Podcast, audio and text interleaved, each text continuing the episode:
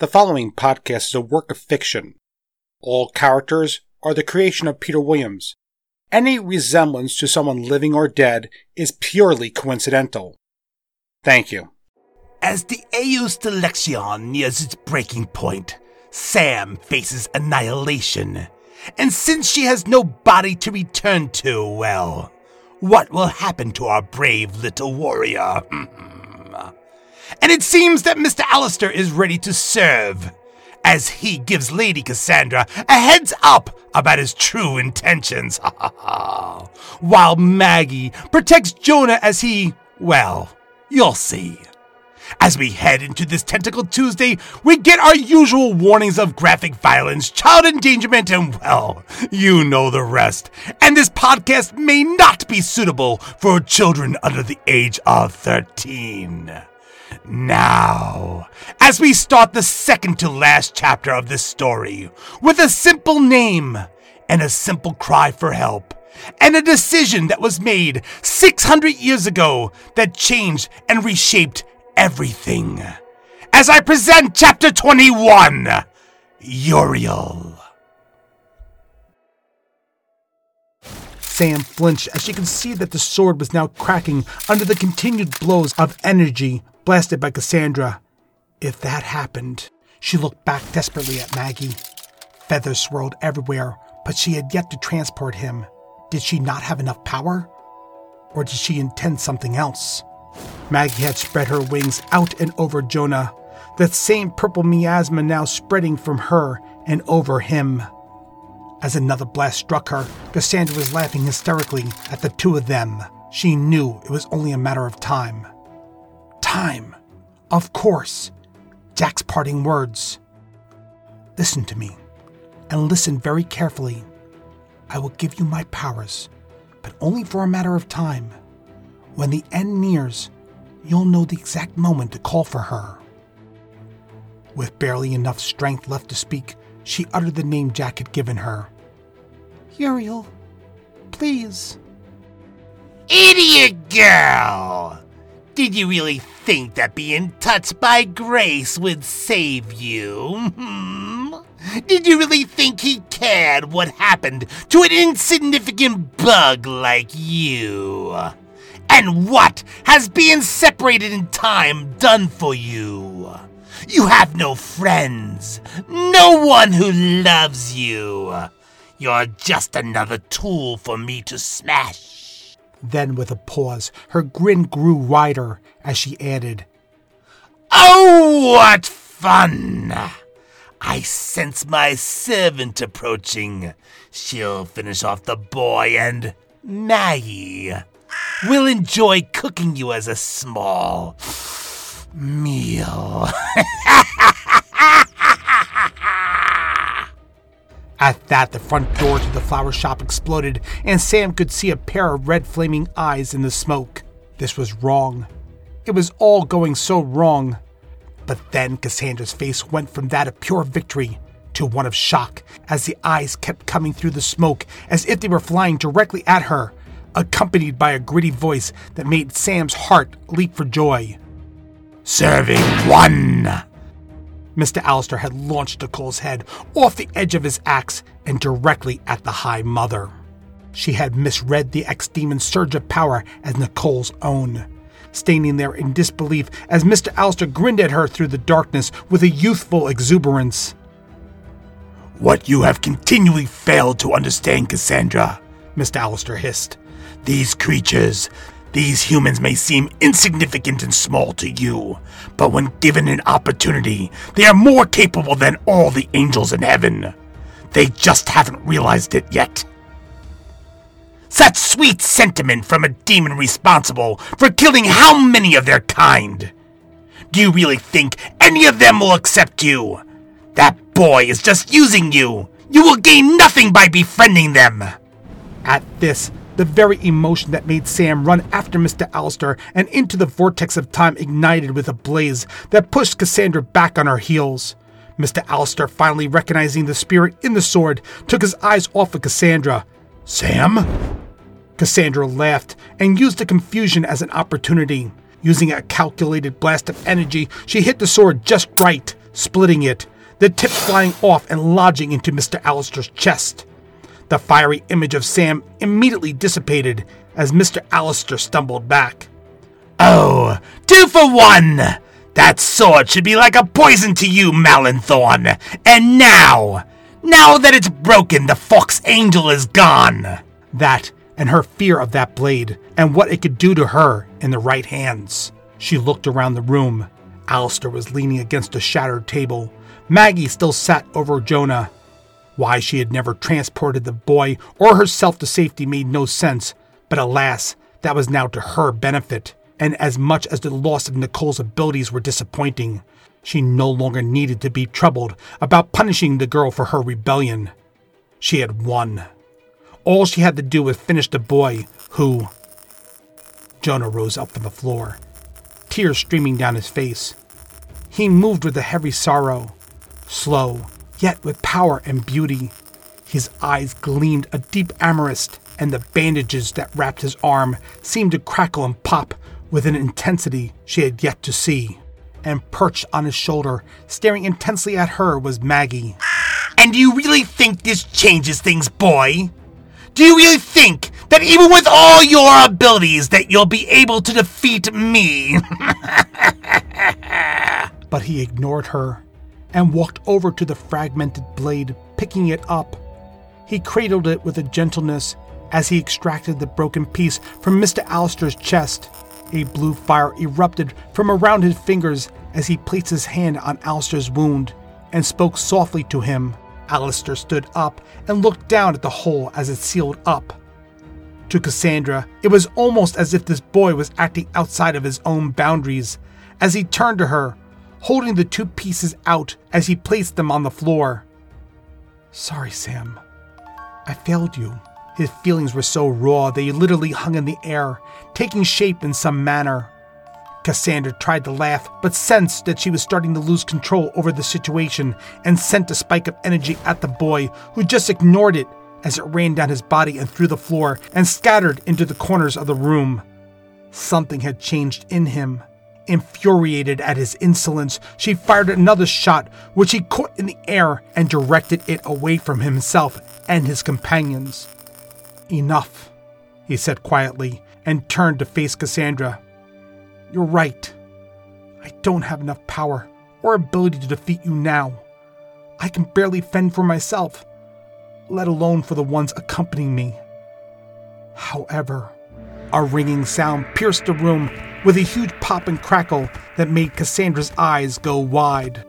She, however, she might have something to say about this. Descending through the hole he had created earlier was a true angel. She unfurled her wings that extended with a splendor that rivaled the sun. Her eyes burned brightly, and in her right hand was a sword of fire. She can't interfere! Cassandra screamed. She had never been so afraid in all her existence.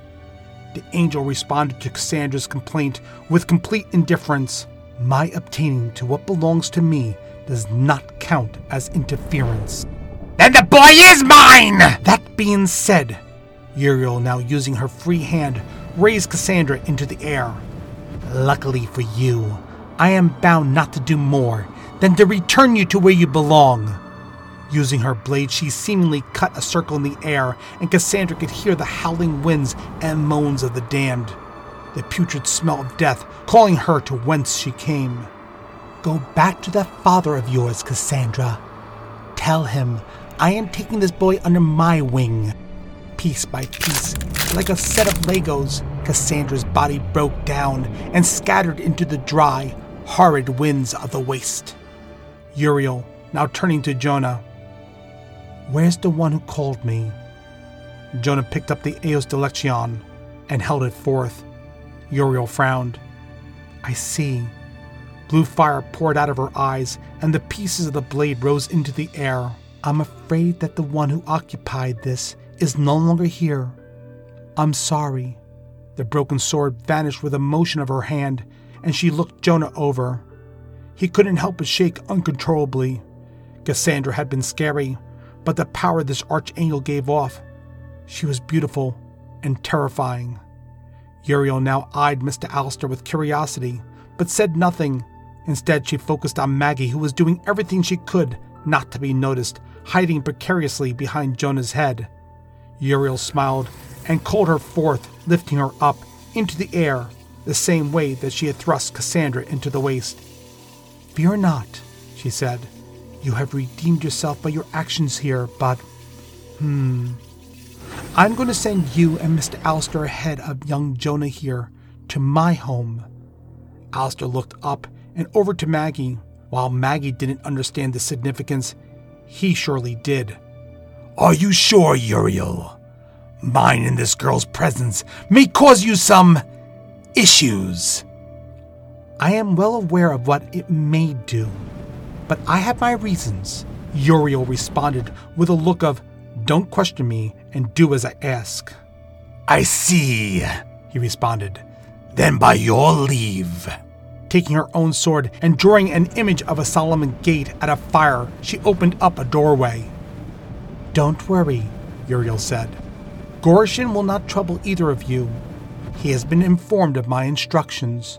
Nervously, Maggie flew over and onto Mr. Allister's shoulder, and Mr. Allister bowed and then smiled at Uriel before turning to Jonah. We'll see you soon, kid. Uriel now knelt so that she was eye to eye with Jonah. I've been told that you're something new, a chance, and a bridge between your kind and mine. While I am unsure of what the impact of this will have, I do trust Aldone. Jonah couldn't bring himself to look at her. He focused on the floor and at the scorch marks from where Cassandra had blasted the Eos Delection. Uriel lifted his chin and made him make direct eye contact. Jonah. Her eyes were amazing. Through them, he could see all the heavens, an endless blue, like a sea of possibilities. I have been asked to bring you to my home. It's a tower just outside of time. There, you can continue the train with Mr. Allister, and your new friend Maggie can start her journey towards healing. Finding the courage, he finally spoke. Will she ever be able to go back to being human? She smiled. She has a lot of hurt, and she could use a friend to help her, especially when the dark moments rear their ugly head. Dark moments. He understood that. How regret could gnaw at you until all you understood was pain. I I thought you couldn't interfere. Well, a long time ago, I accidentally did. There was a young man who jumped headlong into battle, not knowing what he was doing or who he was dealing with. He just saw someone in peril and made a leap of faith. That leap cost him his life.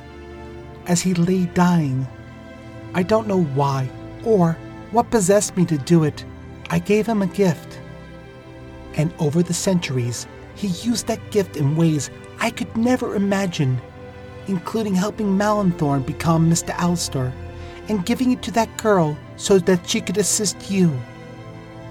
Aldone, as a result, has made me responsible for him, and now, you. Me? Jonah. I've been asked to make you my apprentice. Between Mr. Allister and I, I believe we can help you with not only your skills, but with that sorrow and darkness that lingers in your heart. Are you sure? I mean, look at all the trouble I've caused. She laughed. Not all of this was your fault. Oh, good. It's ready. What's ready? he said, confused. Another angel descended through the hole in the ceiling, closing its wings as he landed. Mikal turned towards Uriel with a smile. So, this is our new troublemaker, huh? Indeed, Mikal. This is Jonah. Jonah? This is Mikal. Jonah's mouth just hung open. First the Archangel Uriel, now the Archangel Mikal. He just plopped down on his ass and stared at them both. Mikal laughed and held out his hand, helping Jonah to his feet. Anyway, Uriel, I reforged this for you as you asked. He handed her a long sword, about four feet in length, with a hammer shaped tip, although it also looked as if it could act as a key. Thank you, Mikal. Now, turning to Jonah, You and I are off to see an old friend of mine, she said, reaching out and taking Jonah's hand. Mikal laughed. Boy, I wish I could be a fly on the wall for that conversation. However, I need to go. Jonah, go with Grace. And we'll be meeting again. Mikal flew off into the air and disappeared, leaving him alone once more with Uriel. Now, Jonah, do you accept my offer? Nervously, he replied, Yes. With that, she once more took her sword and drew an image of a Solomon gate in the air, and her and Jonah stepped through it and into a cemetery overlooking a hillside and a long flowing river. Cassandra found herself looking up at the hot, scorching sun of the waste. Home. She was home. While she was displeased by how things ultimately turned out, she wasn't concerned with father's take on things. He would have seen what she had seen. Someone like Jonah would definitely be a perfect host for him. Where she had failed was when and how they had gone about trying to hurt and break him. They would need to start earlier, perhaps infiltrate the family itself. And this time, she could not rely on others. No more humans, at least not for this project. They were too emotional and unreliable, and in spite of their failings, Aldone and his word were still willing to offer them forgiveness. And that thought made her sick. Salvation. The only true salvation was Ekmalak, destruction and chaos. No. And then giving it further thought. They, however, could still be very useful, especially the men. They were so easily controlled by their libido. However, while they searched for the next candidate, the next child to be born like Jonah, they would need a distraction. Something that would keep the sacred dawn, Allister and Jonah distracted from their efforts. Something. Oh, well, that would work. And they had served her well in the past. They had brought her Reginald and those promising girls. But to ensure their cooperation, she'd need someone of her choosing at the top. Yes, those pathetic worm loving cultists. If only they knew what their beloved Ikyatsu truly was. Ah, the shock. How amusing it would be when they found out. Ah, well, that would need to remain her little secret for now. They would definitely serve as a distraction. And she could easily sway them using clones of herself. Now, she just needed to decide on exactly where to begin and with who. So, Cassandra has been returned to the waste, and Jonah has accepted the offer to become Uriel's apprentice. And while it seems that we have learned everything that needs to be learned, it seems there are still a few things that have been kept hidden from your eyes. As we head to a small cabin above Sims Divide, where an old man sits waiting patiently for the visitors he knew were coming. As we sadly come to the conclusion of our little story, and chapter 22, Epilogue, or Many Partings.